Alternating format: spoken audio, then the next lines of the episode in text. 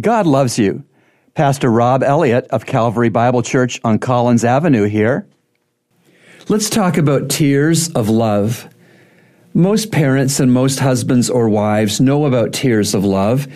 These are shed when loving is just plain sorrowful.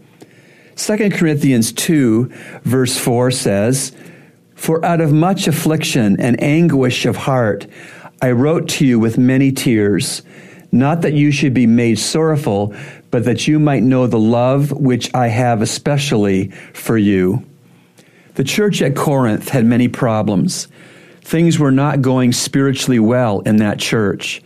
There was much sin which needed to be repented of in that congregation. The Apostle Paul, the spiritual father of the Corinthian church, knew all about the church's shortcomings and sins. And knowing about these things gave Paul great sorrow. So he shed tears of love. When we love someone and they make bad choices, we shed tears of love.